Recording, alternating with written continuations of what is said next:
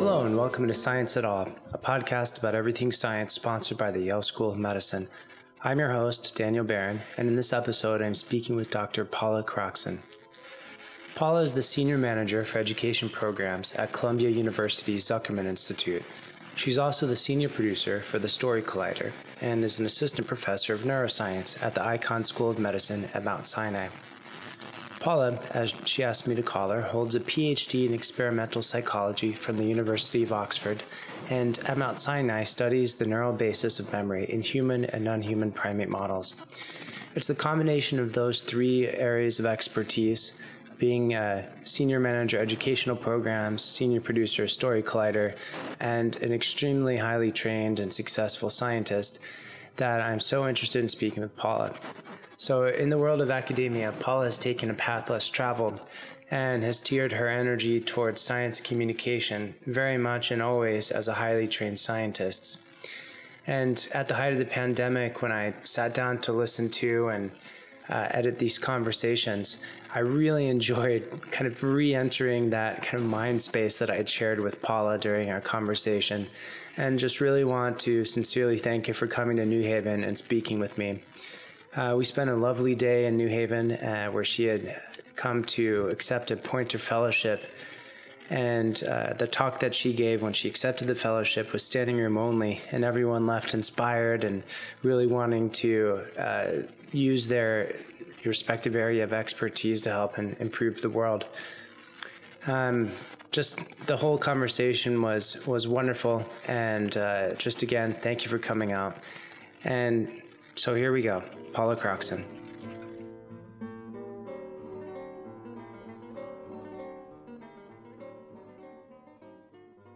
Uh, so Dr. Croxson is actually. Would you prefer Dr. Croxson or Paula? You can call me Paula. Paula. Okay, that seems more no, conversational. No one calls me Dr. Croxson. All right, you just never know. You but know, thanks I'm like, for asking. I'm like a trainee. You always say doctor until you know someone says otherwise. Um, so Paula is the senior manager for education programs at Columbia University's Zuckerman Institute. She is also the senior producer for the Story Collider, and she is an assistant professor of neuroscience at the Icahn School of Medicine at Mount Sinai. And the combination of those three titles is precisely why I'm so interested in talking with you today.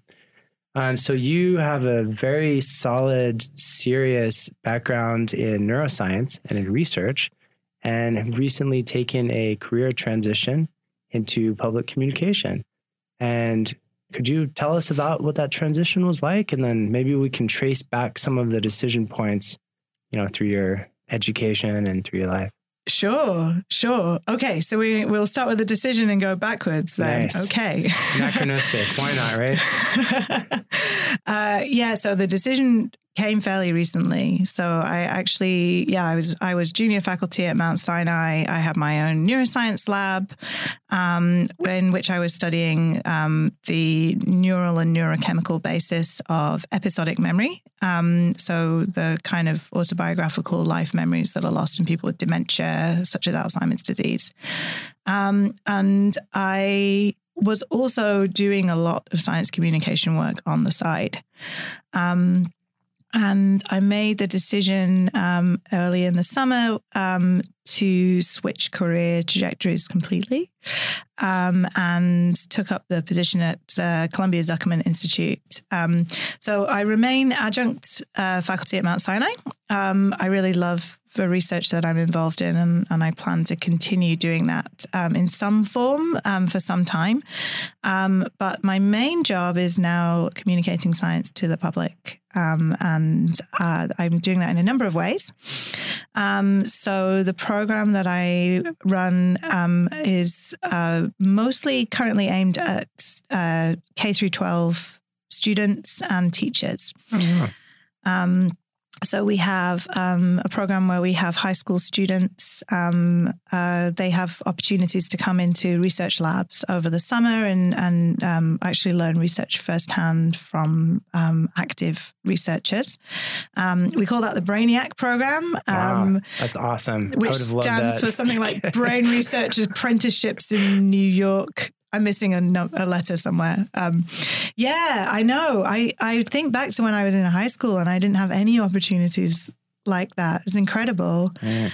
Um, and that's that's uh, we recruit as closely as we can from from our local neighborhood there, which is which is um, Upper Manhattan and the South Bronx. So lots of kids from Harlem. So this is funded by Columbia University as part of their public outreach program. Uh, so we're partly funded by Columbia University, and we're also the beneficiaries of, uh, of a number of gifts and donations, um, yeah. including from the Stavros Niarchos Foundation, um, from uh, the bank BNY Mellon, um, from the Pinkerton Foundation. They they fund some of these high school um, uh, scholarships, um, and um, again, a number of a number of other donations go to our different programs. So we've been very lucky and very fortunate to have such great supporters for that. Yeah, sounds wonderful. Um, and it's also wonderful that, that, Columbia University have have really made this part of their mission to have uh, science available to the public like yeah. this. Yeah, in such a visible and tangible way, also. Yeah. So, how did you? I'm imagining you being in your lab and you're writing grants, you're writing papers, doing experiments. And what was what was that thought process? Like what were you looking for? Yeah. Okay. So, what you mean? What was I looking for scientifically? No, not scientifically. Not for, for the specific life, experiment. Life wise. Life wise. Yeah. Uh, okay. Well, I think it might be useful to backtrack here um, and maybe go a little bit further back. Um, so, because it's hard for me to explain how I got here. Um, I had the probably one of the most traditional trajectories in science um, of a, of most people that I know. So, straight out of high school, I went to Cambridge University. Um, I didn't know what Cambridge University was, but I was lucky enough to have a high school teacher who was really um, sort of persistent in getting me to think about going to an Ivy League type university. Yeah. Um, and I just about squeaked in. Just about squeaked. In. I did.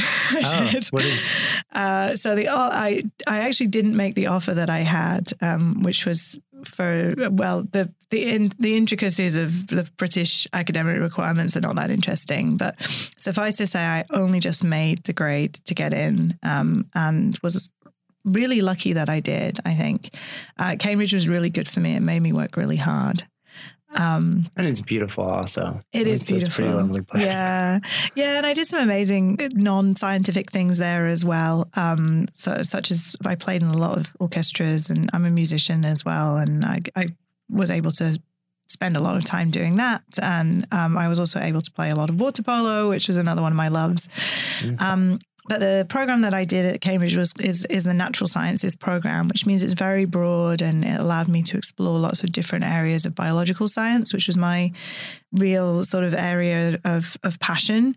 Um, and I ended up in the neuroscience program in my final year there, and just really thought it was wonderful.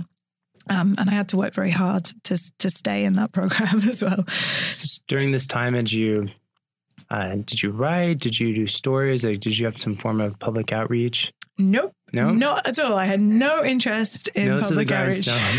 all right. Uh, in fact, I didn't even really think about it as a thing that was necessary or interesting. Um, and so I really was very, very myopic about my scientific career. Um, I did work in industry the year after I graduated um, from college. Um, I worked for Merck uh, for a year, and and the I'm pharmaceutical the company? pharmaceutical okay. company. Yeah, so they had a they had um, a research and development site um, just north of London at the time. Mm. So I worked there for for a year, um, and that sort of served to convince me that I needed a PhD if I wanted to have control over the research direction that I went in. You know, if I didn't just want to be in somebody else's lab, um, and I was pretty ambitious, so I wanted to do that. So I so I got myself into a PhD program at Oxford, which was a master's then PhD, which sort of resembles the US PhD system in that I had classes and um, some assignments, and I did lab rotations. Um, and I found my lab. Um, one lab wasn't enough for me, so I was in two labs. of course not. um, and um, and so and so during my PhD training, um, I again had really never thought about public outreach or communication at all. So I was really focused on on my research.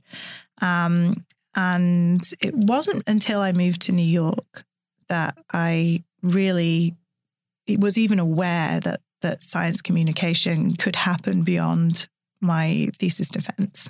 Hmm. Um, yeah, so the way I got to New York was that I uh, started working for for um, my postdoctoral advisor in in Oxford at the time. Um, his name's Mark Baxter, and he uh, he was he was great in a number of ways. He was young and brilliant, and um, he taught me a lot about the academic process. Um, and he moved to New York uh, about two years after I started working with him, and he asked me and the other lab members if we wanted to come, and I decided to go for it. Nice. And um, he was oh. also um, yeah, he was he was really sort of open to letting me have my own research direction, which which was really exciting for me. Um, so, so, you were functioning as a postdoc when you moved to Mount Sinai. I was, okay. yeah, yeah, and um, postdoc is a is a great time. At least I think it's a great time um, because I yeah I got to have more academic freedom, um, which was kind of what I've been looking for this whole time. Um, but I also you know had had the benefit of mentorship and guidance. And, and mm-hmm. so um, I kind of stumbled on this group called NeuWrite, um, which uh, which uh, is a, is a science writing workshop comprised of scientists and uh, non-scientists who could be writers, journalists. Um, we also had some some people who wrote uh, poetry, or um, uh, some people from the theatre world, some artists, some of whom rotated in and out, and others who were permanent members. Um, and they adopted me, even though I didn't really want to do science communication um, I just really wanted a paper in a high impact journal. And I thought that if I became a better, this is true, it's kind of embarrassing now. But at the time, that was really what I wanted. And I thought if I became a better writer, I could get that. I think that's pretty sound logic, right? It's got to be a really good writer to get a time. It's actually backed up by by some published data now. Oh, oh great. if you use more narrative elements in your writing, you are more likely to be published in a high impact journal and hmm. you're more in, more likely to have higher citations as well. I mean, more fun to read for sure. Definitely. Get the hook. Definitely. a lot of nature neuroscience papers start like that now that I think about it. They, they have do. like some philosophical question or hook or something. Exactly. Yeah. So you go trying to get published in higher impact journals. And I got my wish. I did. I got oh, a paper published in Nature Neuroscience. And then I was like, okay, great, I'm done. Uh, but at that point, I had got involved with Brain Awareness Week as well. And Brain Awareness Week is, is a fantastic thing. Um, it's spearheaded by the Dana Foundation. And it is a week but usually spills over into the whole month of March. Mm. Um, when people all over the world, it's, it's truly international, um, celebrate the brain um, and um, raise awareness of um, the need for mental health research and for brain research and um, for for taking care of our own mental health. So I thought that this was really cool. And there were some people at Mount Sinai doing like a brain fair where they would invite people from local schools and local kids to come and learn about the brain through hands on activities. Yes. I had a little bit of fun with this. And I thought that it would be cool if we got some local um, performers who weren't necessarily doing shows about the brain, but who were doing these kind of nerdy shows. Um, so uh, I thought it would be cool if we got some adult events involved as well as, as things like brain fairs for kids. Um, and so I approached some groups with names like Nerd Night and the Story Collider um, and asked them if they wouldn't mind doing a show about the brain in March. And, and generally speaking, they said, if you can find us a scientist to be on the show, we will do we will do the show about the brain. So, um, so I kind of became energized by this, and I thought this was a great idea. And I found a scientist for Nerd Night, and then uh, I found some scientists um, for the Story Collider, along with the help of some colleagues. And then the Story Collider um, asked me if I wanted to tell a story on their show. And I said yes. And then after I hung up the phone with them, I called them back and I said, no, I do not want to do this. Still not convinced, huh? so unconvinced. So unconvinced. Um, and there were a couple of reasons for that. Um, one of the reasons was that was that the research I was doing um, was um, was in non-human primates, and and I felt the need to be very sensitive and careful about how I spoke to people about that. I still do feel the need for that. Um, and so I wasn't sure that standing on a stage in front of people was the best way to communicate that when, you know, a two way conversation might have been better. Mm. But the other reason was that I was just afraid and didn't think it was important. Um, and so I didn't see why I should. Um, but they're very persuasive. Um, so I had this conversation with Erin Barker, and she said to me, um, uh, you know, she asked me questions about my life. And so she asked me, for example, is there anybody in your life who suffered with a mental health problem? And I said, oh, no, not really. Well, just my grandmother. Um, I suppose she had Alzheimer's disease, but everybody knows somebody with Alzheimer's disease. I don't think that's a very special story. And she said, Oh, okay. Okay. Um, well, what about your research? What do you work on? And I said, Well, I work on acetylcholine. And she said, Acetyl who? Um, and I said, it's, uh, it's a target of most of the Alzheimer's drugs that right. work at all. And she said, Oh, really? Not a special story, huh? and so, She's like, oh, well, so that, that's interesting connection. Had you made that connection in your research to your personal life, or was this? No. Oh, okay. Well, I had not. I had not. So actually, the process of telling this story for me was an incredible process because I made this connection. So in the story, I I talked about my grandmother's health, mental health decline, which happened during my teenage years, and I didn't handle it very well. Um, mm. I sort of I struggled with it a lot, and and I sort of was dealing with my own identity, and then felt a little bit as if my identity was at risk because because my grandmother was was she didn't remember me, right?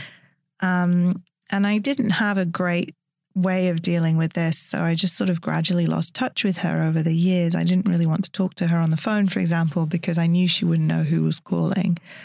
Um, but I felt very guilty about that later on when it was too late to do anything about it. Um, and simultaneously, without really being conscious of it, I had started working on this particular area of the brain more because I fell into it because I had found a great research colleague um, rather than because I'd chosen that area. But in learning about the disease, I came to terms with what happened to my grandmother and I began to forgive myself. But almost telling the story was a process of self forgiveness for me. Right. And so, and so, uh, for some reason that was uh, totally unclear to me, they put me last in the show. I had to wait for everybody else to tell their story. I got up, I told mine. I couldn't see anybody in the audience. It was really, uh, you know, I d- I didn't had no idea how it went. And I got down off the stage, and after they wrapped up the show, people came up to me with tears in their eyes, and they thanked me for sharing my story. And one or two people asked if they could hug me and told me that they'd had a similar experience, and it meant a lot to them that somebody got up and talked about how hard it was personally. And I was like, oh. That's what we're doing. that's why. because everybody knows someone with Alzheimer's disease. Right. It just hadn't occurred to me that something so relatable could be as important as it was. Well, also, I mean, did you discuss your research during the story? And I, I think that's a huge part of what can really affect people because people have these experiences and they don't know how to make sense of them. Mm-hmm. And so by communicating what you were doing and the way you were thinking about it, I think that was a big, big deal. I mean, did people yeah. tell you specifically that? Like, it wasn't just that you were telling your story about your grandma, but you're helping everyone make sense of it. Yes. Yeah, definitely. I did talk about my research. Yeah, you know, I talked about how how I felt as if my research was helping us understand Alzheimer's disease because I was working on this um, on this neurotransmitter acetylcholine, which it, it is the target of most of the Alzheimer's drugs that work. but they don't work very well. Right. And we don't know why they don't work well.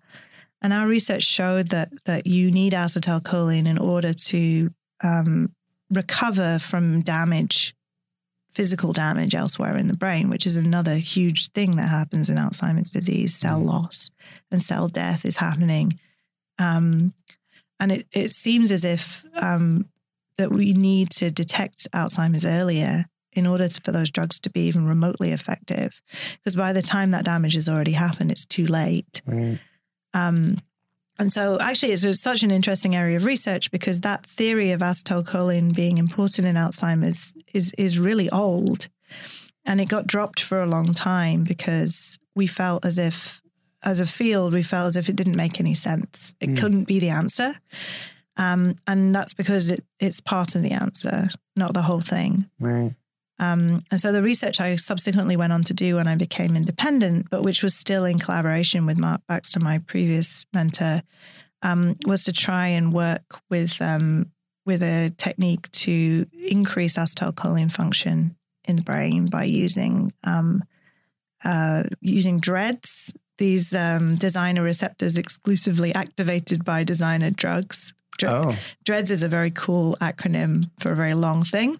Ah.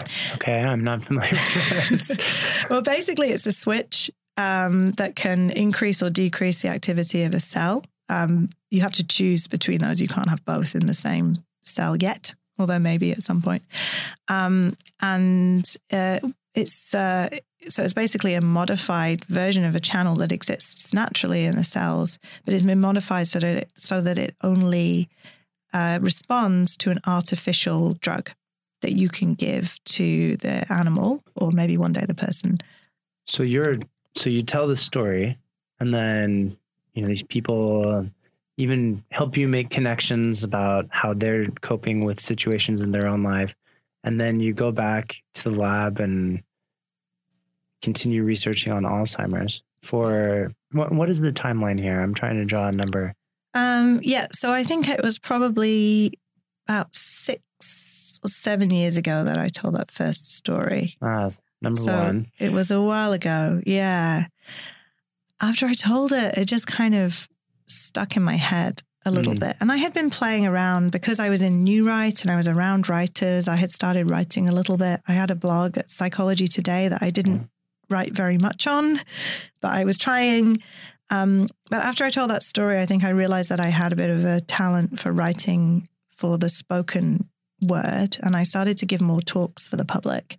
Hmm. Um, and so, yeah, so I would do these events called things like Nerd Night and Taste of Science. Um, and I had a collaborator, Ben Lillie, who was really into doing these weird and wonderful sort of hybrid things. So I did some science comedy.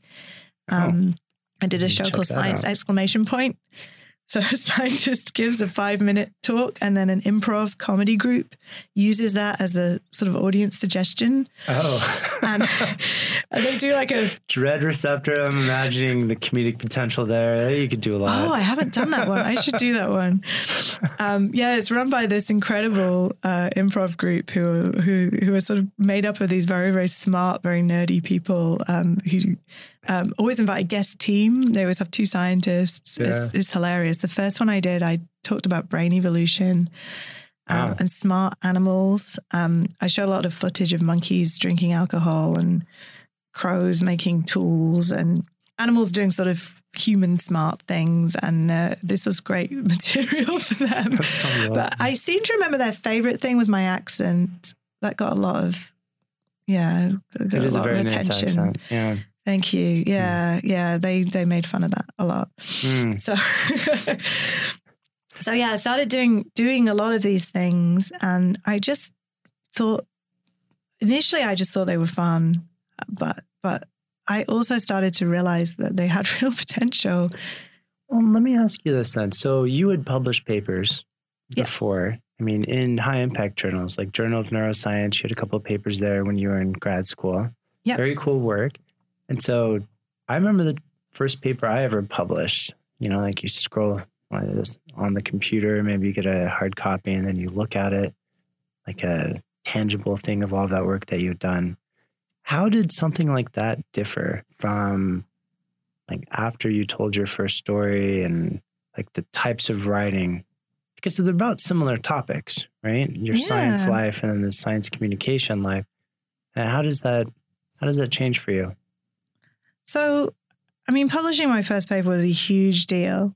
I know my boyfriend at the time got it like bound for me in a little thing. You know, I still right. have it, um, and it was it was really it was really special, and it was a sort of tangible thing. I remember my colleague said to me, "This is your legacy now. You never have to have children. You've done this." I thought, "Phew, uh, pressure's off." Yeah. But um, when I told that first story, it wasn't a tangible. Th- I mean, there was a tangible thing actually. There was a recording of it, and it's on the podcast for all to hear. Um, but it just something. It changed me. It changed me to tell that story. It made me think about my research in a completely different way, and it was. It connected me. You know, I always was interested in base, what they call basic research. So I was interested in just how the brain works and after I told that story, I became so closely connected with what the human impact of my work could be in a way that I could have written that in that Journal of Neuroscience paper, but I probably wouldn't have believed it. I probably mm. would have thought, oh, you know, that's very, very far in the future that my research will ever be used to help people. Um, and I became aware that I was doing something, I was part of something bigger and more important. Well, something that struck me when I was going through your your papers, you know, like on Google Scholar, is you've studied many different facets of the human experience. Is this okay? Okay. Sorry, I had feedback. So you've studied many different facets of the human experience. Like you've studied memory, mm-hmm. right? You've studied expectation, behavioral control, emotion processing. I mean, these are very different domains. And it, it, it occurred to me in like okay, here's a person, Paul's a person who really wants to understand human experience scientifically, right? Do you feel like that was a larger goal of, or your interest in neuroscience, or what drove you to change all of those, uh, to pursue those different topics? Uh, the honest answer is lack of understanding of how academia works. I already admitted this to some students earlier today, so oh, I don't oh, okay. mind admitting it again. So the real the real truth is, yeah, I, I I was really curious about what makes us what makes people people. And I didn't really think about the idea that maybe having a coherent body of work would be a helpful thing for a career. It's not what I was suggesting. It was incoherent. No, no, no. But I, am suggesting very, that. yeah, okay. I'm suggesting it's incoherent. But what, um, yeah, so it was partly that, but I think it was un- the underlying drive for that was that I just wanted to know what makes us tick. And I wanted to know how brains worked. And, you know, I was really influenced by Oliver Sacks' writing when I was first deciding on my direction for um, the end of my undergraduate and the beginning of graduate school.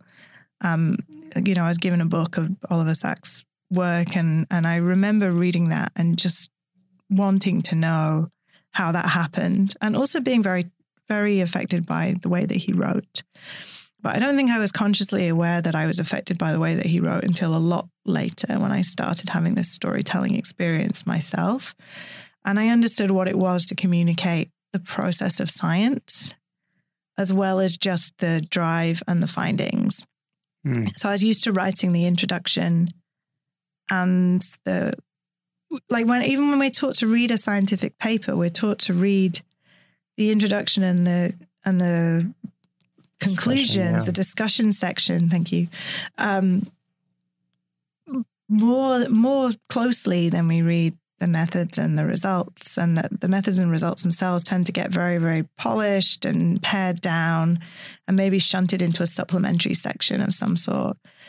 But one of the things I get asked about a lot now I'm a science communicator is the process of science and what it's like to do that. Mm. And one of the things that I think people are really curious about is how we do what we do and what the thought process is that goes into that. Are those questions?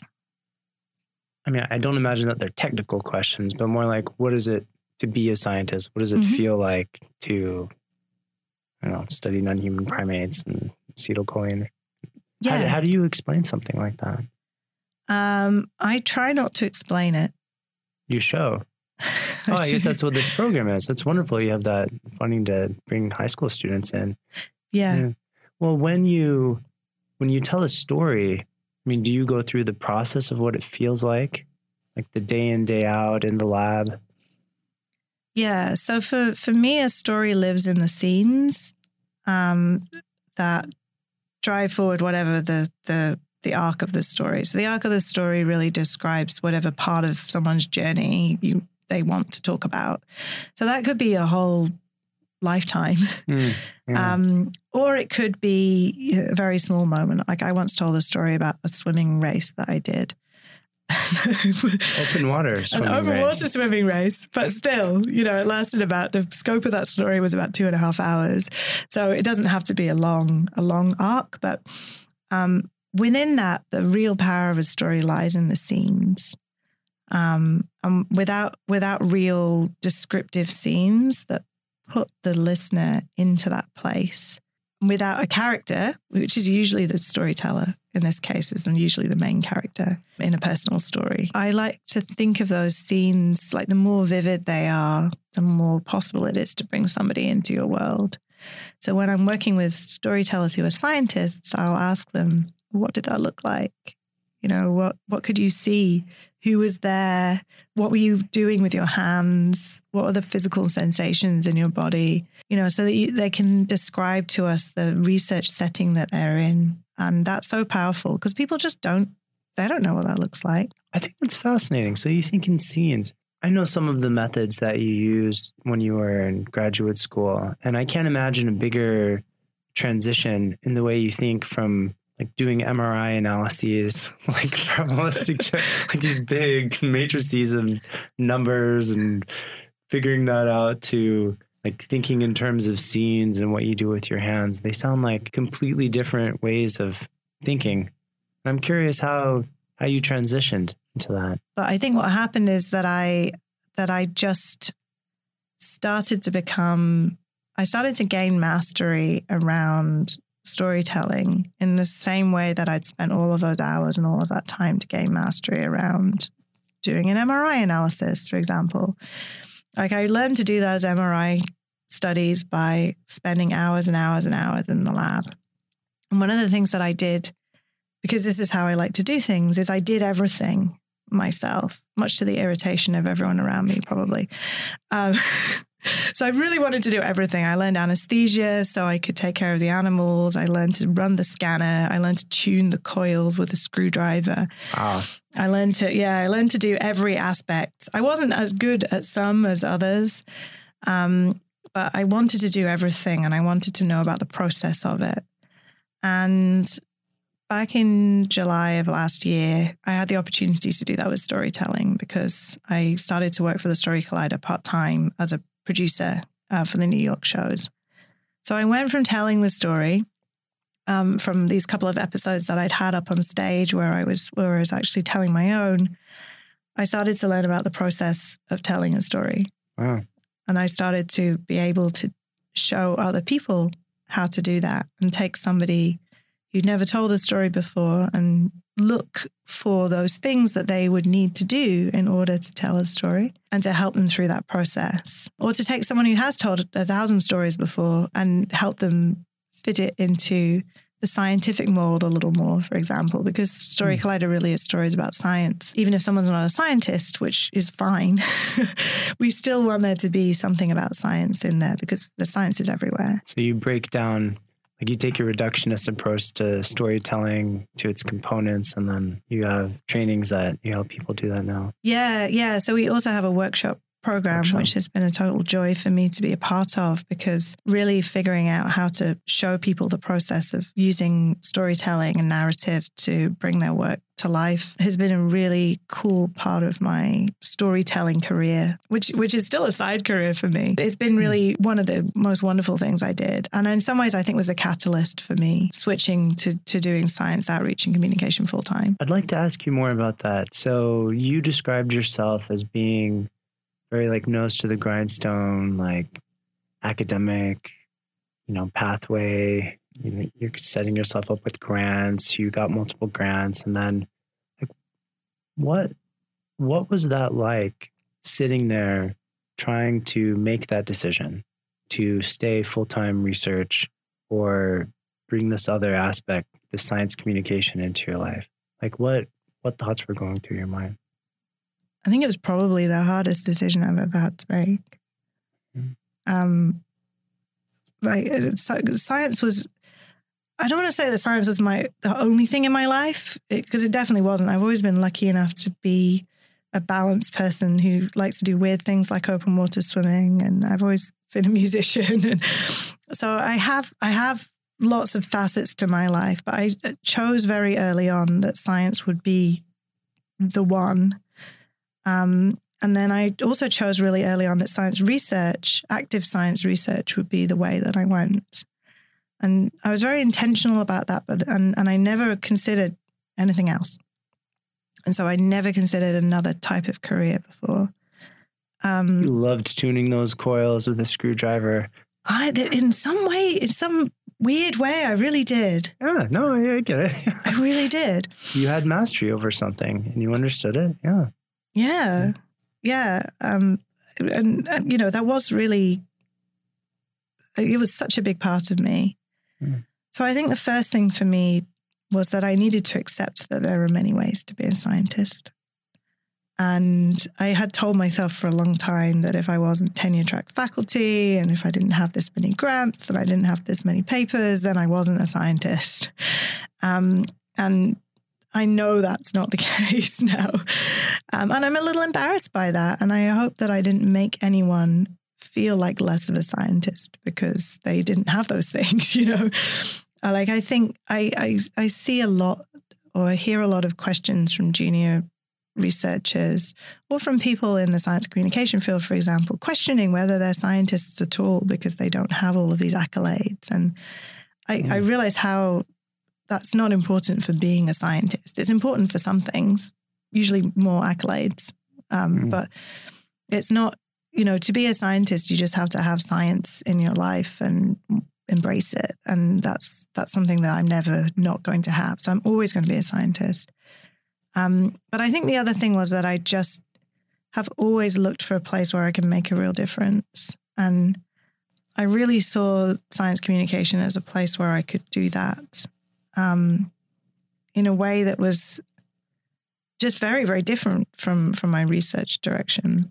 But I agonized over it for a long time. I imagine. Mm. Um, I'm not sure if I even know how long I agonized over it. Six years, maybe. uh, and it, it, was clearly apparent to everybody around me, except for me. By the time I made my my decision, people said to me, "Oh, you figured it out then." What sort of advice or I'm imagining I'm imagining people in the department do like stage interventions or I, I, don't know, like trying to persuade you one way or another. I, am curious what sort of things people said uh, on both sides. Um, yeah, so I'm really I'm really fortunate to have great colleagues. Um, so by and large, they did um, tell me how much they wanted me to stay, um, and I didn't take that any other way than the way that I think it was intended, which is that they wanted to have me as a colleague and and would miss me if I left the field. Um, and in fact, I'm really lucky in that long after I left the field, I still have had people ask me to come back. So I've had multiple opportunities to think about my decision and decide whether it was the right one for me. Um, and that's been really helpful for me. I did, there was a little bit of me that thought that when I left, that would be it and I wouldn't have the opportunity to go back. It sounds scary. I um, tell yeah. you, as a, as a junior trainee right now, that takes a lot of guts. Yeah. yeah, yeah, it does. And I also realized that they, that it isn't that cut and dried, and that there was definitely a way for me to go back if I wanted to do that. Um, and there was a way for me to stay involved as well, which is the, the route that I chose was to to hopefully stay involved in the research in some way. Um, and I'm also lucky enough to be in an institute where there's a ton of amazing research going on. Um, and so that's that's also been a nice way for me to keep my connection. You know, I go to a lot of science talks. Um, I still give them occasionally when I can. Um, so yeah, that's that's been kind of nice. I thought it would be all or nothing, and that's not the case. But I also had a lot of people who I think really recognized that that was something that I had a real talent for. I, I mean, science communication by that. Oh, both. I think you have adopted both. yeah, no, definitely. Yeah. So, but but for every colleague who wanted me to stay, sometimes even the same colleague would also say, well, "I really see that this that this is the right thing for you to do, and that you're going to be great at doing this." And one person said, "Oh, you got out." you made it. Good for you. I could just hear that. So, but now, yeah, I don't know. It made the world seem a lot more fun for a while. I think there was a bit of me that just thought I can't leave because if I leave, then then that's it. I close that door. Um, and I think I was kidding myself about that. I think I think that, that it's a much more fluid world now than than it used to be, and um, I could be wrong, but I feel I feel like I can have the connection to the research and I can and I can do this work. You know, the one thing that was clear is I couldn't keep doing both at the same level of intensity as I had been. Yeah, I remember you were interviewed after you received a Science Educator Award from the Dana Foundation, and you talked about how you were trying to encourage people to be science communicators and saying that, you know, do it in your spare time if you have to. And it really impressed me because I, I felt like in that comment, you were uh, kind of telling a story about how much of your spare time went into this at one point. Curious, how did you how did you balance that? Because you were telling stories, you were writing this blog, you were, you know, involved with this community, and also still running a a lab. Mm-hmm. Yeah, um, probably quite badly. I think I don't know if I, I don't know if I balanced it well. Um, it would definitely wasn't sustainable at the level that I was doing it at. Um, but broadly speaking, I found it useful to only take on one science communication project at once. Mm. So if I was working on a story, I would try not to be writing blog posts at the same time. and if I was writing a Nerd Nite talk, then I would try and wait before I did a science comedy event. Um, uh, Brain Awareness Week was always the exception to that rule. So in Brain Awareness Week, I invariably did something every day. Um, and that's just because I think that's such a valuable week for neuroscience, essentially. Mm. Um, but I the reason that I said that was not just because I, I actually don't think that people should have to do science communication work in their spare time if they're full time researchers. Mm. Um, I think I think that it, it, could easily be the case that people with a talent for science communication could that could be our service work. Oh, interesting. Yeah. So, you know, I used to spend some of, proportion of my time teaching and sitting on thesis committees and and doing all of that valuable good stuff um, admissions committees and hiring committees, and and it would have been very helpful for me if I could have contributed to my academic career while I was doing the science communication work instead of it being so clearly something that had to be done in my spare time. Do you know institutions that support that in a way, like as, as a form of professional service, is what you're suggesting? Yeah. Right. That's then considered as part of your tenure, you know, promotion packet or whatever it's called. Yes. Okay. Yeah, exactly. I do think, institutions do that now? Um, I don't know. Is is my honest answer. It wasn't mm-hmm. something that I looked into in like, oh, I wonder if I went to this place, would that be the case? Mm. Um, so actually, that is it is possible that some institutions do do that. Um, and I do think somebody asked me earlier today if I thought it was possible that that would become so in the future or become more more widely accepted in the future. And I think that is possible as well. I think as we continue to see the value and the importance of communicating science with, and I mean the public is a big funder space. of science. but yeah, the public's a big funder of science. science. yeah, so you know, communicating with with people who make policy decisions, for example, communicating with with the future scientists is it's not just supplemental. It's essential if we if we're to have science funding and if we're to have a future for science, right. then, then we have to do it. So I think we're starting to see that now more than ever, and and so I hope that that will be the case in the future, so that people who want to do this can can make it truly part of their lives and mm. not feel as if they have to choose so much. But the reason that I make that point is because a lot of people ask me how I made this career switch, because there are many people who would like to make this switch from research. You know, maybe they're finishing their PhD or they're in a postdoc now and they want to switch to doing science communication or outreach. And the question of how I did that is is a tricky one. And I didn't have a usual route into that because a lot of people make this decision at the end of a PhD. There are fellowships available that they can take on. Um, but they, yeah, not everybody makes that decision right then and there. And it's a lot of pressure to say, okay, I've finished my PhD and these things are available to me and I've got to go take that fellowship or that internship or whatever it is. Um, and, you know, in some ways, I was alleviated of all of that by not even realizing that science communication was a thing until I was in my second postdoc and well into my 30s. And so at that point, I could only do it by working on it in my spare time and making connections. Hmm.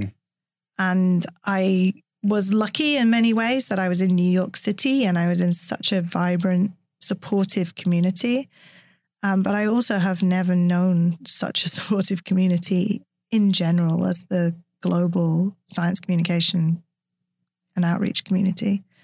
I mean, I just I just found so many people lifted me up in so many ways, and that I was able to do that for other people. People want to get in touch with you or be exposed to more of your uh, stories or your writing. Where could they reach you? Thank you so much for having me. It's been a pleasure. If, if you want to hear more from me, um, then you can follow me at Paula Croxson um, on all of the things. And uh, you can also uh, check out more about the Zuckerman Brain Institute, um, which is at Zuckerman Brain. And you can also follow the Story Collider at Story Collider. And if you have a story to tell and you think that you might want to uh, tell it on one of our stages, you can pitch us at stories at storycollider.org. Excellent. Thank you. Thank you very much. Thank you.